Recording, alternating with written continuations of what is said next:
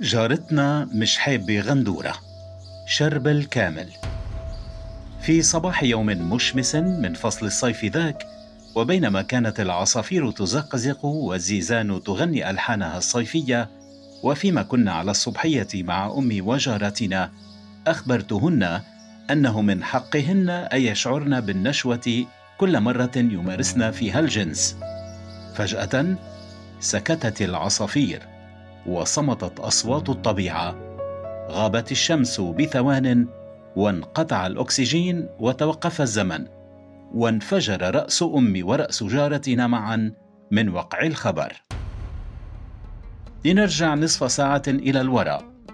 في يوم مشمس صيفي تلقت أمي دعوة من جارتنا لشرب القهوة، وعندما قالت لها أمي إن ابنها الأصغر أتى من فرنسا ليمضي عطلته الصيفية، أصرت طنط سميحة أن أشارك الصبحية معهما.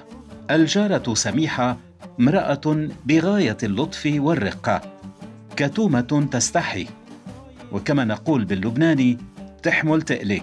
كنت أحب أن ألبي دعوتها على الصبحية، فكنا نعرف أخبار الحي حول جلسة قهوة تتحول بسرعة برق لترويقة من كل الأصناف والأجناس بمجرد ظهوري. كانت أمي وجارتها تتحدثان عن الطبخ، الحموات، الأولاد، وعظة أبونا فؤاد نهار الأحد، وغيرها من المواضيع الشيقة. وتستفيد جارتنا من غياب زوجها في النهار حتى تفش خلقها وتتحدث بحرية عنه وعن أمه غريبة الأطوار، ثم بعد الحديث تبدأ بالبكاء آسفة على زواجها من رجل لا يشبهها بأي شيء ولا يتمتع بأي رقة أو حنية. يجدر القول إن عم بطرس يعمل في الصخر، وهو فعلا يشبه عمله، ضخم كبير يسد الباب عند دخوله، يأكل بشراهة ليملأ كرشه الكبير. أحيانا أتخيل الصخر يخاف من ضربته لكبر يده وقبضة كفه، فتظهر سميحة صغيرة نحيفة ناعمة مع شعرها المصفف كرسمة الكاريكاتير أمامه. ولكن هذا اليوم لم نتكلم عن عم بطرس، فقد غطسنا فورا بالموضوع الحدث: نجمة المهرجان الصيفي، لؤلؤة الحارة وقنبلتها المؤقتة، غندورة. لا أعلم إذا كان أحد يعرف اسم غندورة الحقيقي، أو من أين أتت عائلتها لتستأجر في منطقتنا ذاك الصيف، فلا أحد رحب بهم أو وجه لهم أي كلمة إلا شباب الحي.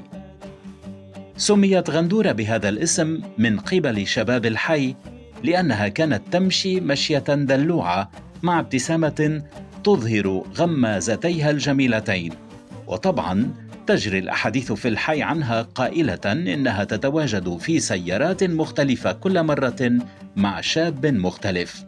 ولكن لم أثق بهذا الصيت، فكثير من صديقاتي ومن مراهقات الحي كنا عرضة لنفس الأحاديث حول ركاوي القهوة الثرثارة، وخاصة من قبل نساء نسين أنهن فعلن الأشياء نفسها في صباهن. كان الحديث يسليني وأنا أستمع لأخبار العائلة الجديدة، إلى أن دعت الكلمة الكبيرة نفسها على الطاولة. كان لابد من أن تزورنا ولو حتى مرور الكرام لتقلب الطاولة ومن عليها. فقد نقلت سميحة حديث إحدى الجارات عن غندورة قائلة بصوت خافت خجول، قالت عن ما إن وقع صوتها في أذني حتى رقد الجنين في بطني، وخرجت من دوري كمستمع الراديو الذي اتصل بالمذيعة ليقوم بمداخلة. أنا: ست سميحة نهارك سعيد. طن سميحة: نهارك أسعد. مين معنا؟ أنا: معك شربل. طن سميحة: يا هلا، من وين عم تحكينا أخ شربل؟ أنا: والله عم بحكيك من فرنسا. طن سميحة: تحية لإلك ولكل أهل فرنسا، كيف التأس عندكن؟ أنا: شيلك من التأس هلأ. ست سميحة بدي عزبك بخصوص استعمالك للفظ. طنط سميحة: نعم أخ شربل. ماذا عن هذا الاستعمال؟ أنا يا ريت ما نعير العالم بنشاطها الجنسي. طن سميحة: شو بتقصد؟ أنا: هيدا بالأجنبي منسميه سلوت شيمينج، يعني نصغر المرأة وما نشوف منا إلا إقبالها عن النشاط الجنسي ونهينا فيه أكيد. طن سميحة: آه فهمت علي. فتدخل أمي على الخط وتعكر صفوة الحديث قائلة: ست سميحة، معليش بلا مقاطع عن حديثكن، بس يعني إنه مزبوطة هاي تروح مع شاب وتجي مع غيره؟ هزت برأسها سميحة موافقة كمن تذكر حجة ولو بعد وقت، فشمرت عن زنودي وأصررت أن أبدأ بأطروحة المدافعة عن المغدورة غندورة في محكمة الصبحية العليا. سيدات القضاة، طنط سميحة وماما، حضرات المستشارين، العصافير والزيزان، جئنا إليكم نطلب العطف على موكلتي دون توكيل الصبية غندورة، وذلك للأسباب التالية: أولاً، ما خصكن شو بتعمل بجسمها، هي حرة أن تذهب وتأتي مع من تشاء وأنتو ما خصكن. ثانياً، كما قلنا مسبقاً، لا يجوز تعيير المرأة حسب تلبيتها للذاتها الجنسية، حتى إذا كانت تتلقى أجوراً مقابل ممارسة الجنس، فهذا يجعلها عاملة جنس وليست عاهرة.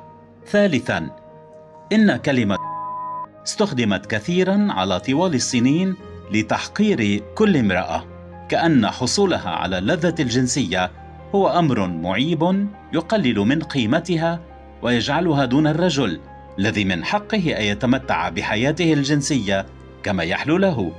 رابعاً، لا يجدر بامرأة أن تشعر بالخجل لممارستها الجنس.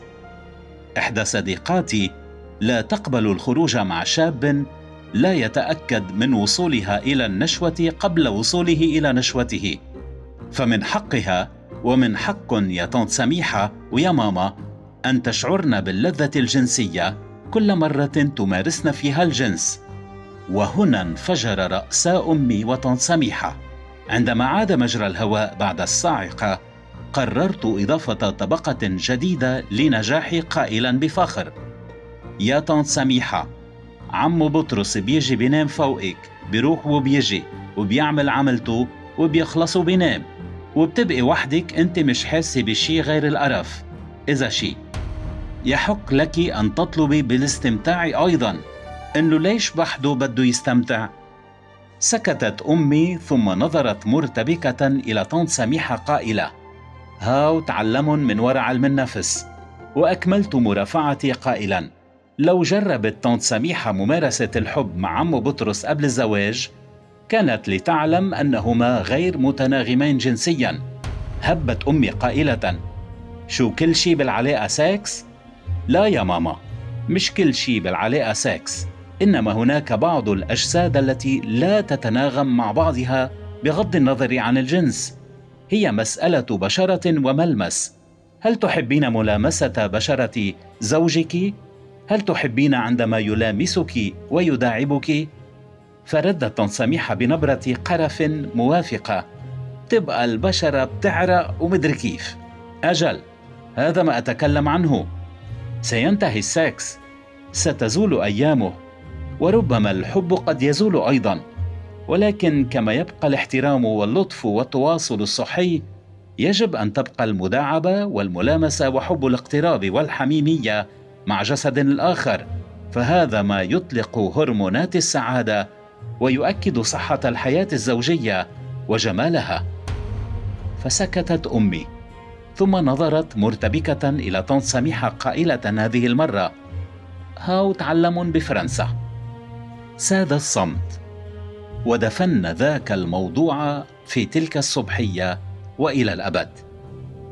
وأتساءل أحيانا، ربما كانت طنط سميحة أو حتى أمي أخصائية بالنشوة النسائية تصل إليها مع زوجها في كل مرة، وفي اليوم التالي تملأ الصبحية أحاديث مفيدة ومعلومات ساخنة عن الوصول إلى النشوة من الإيلاج، أو عن كيفية تحفيز البظر وغيرها من تقنيات وأسرار التخت.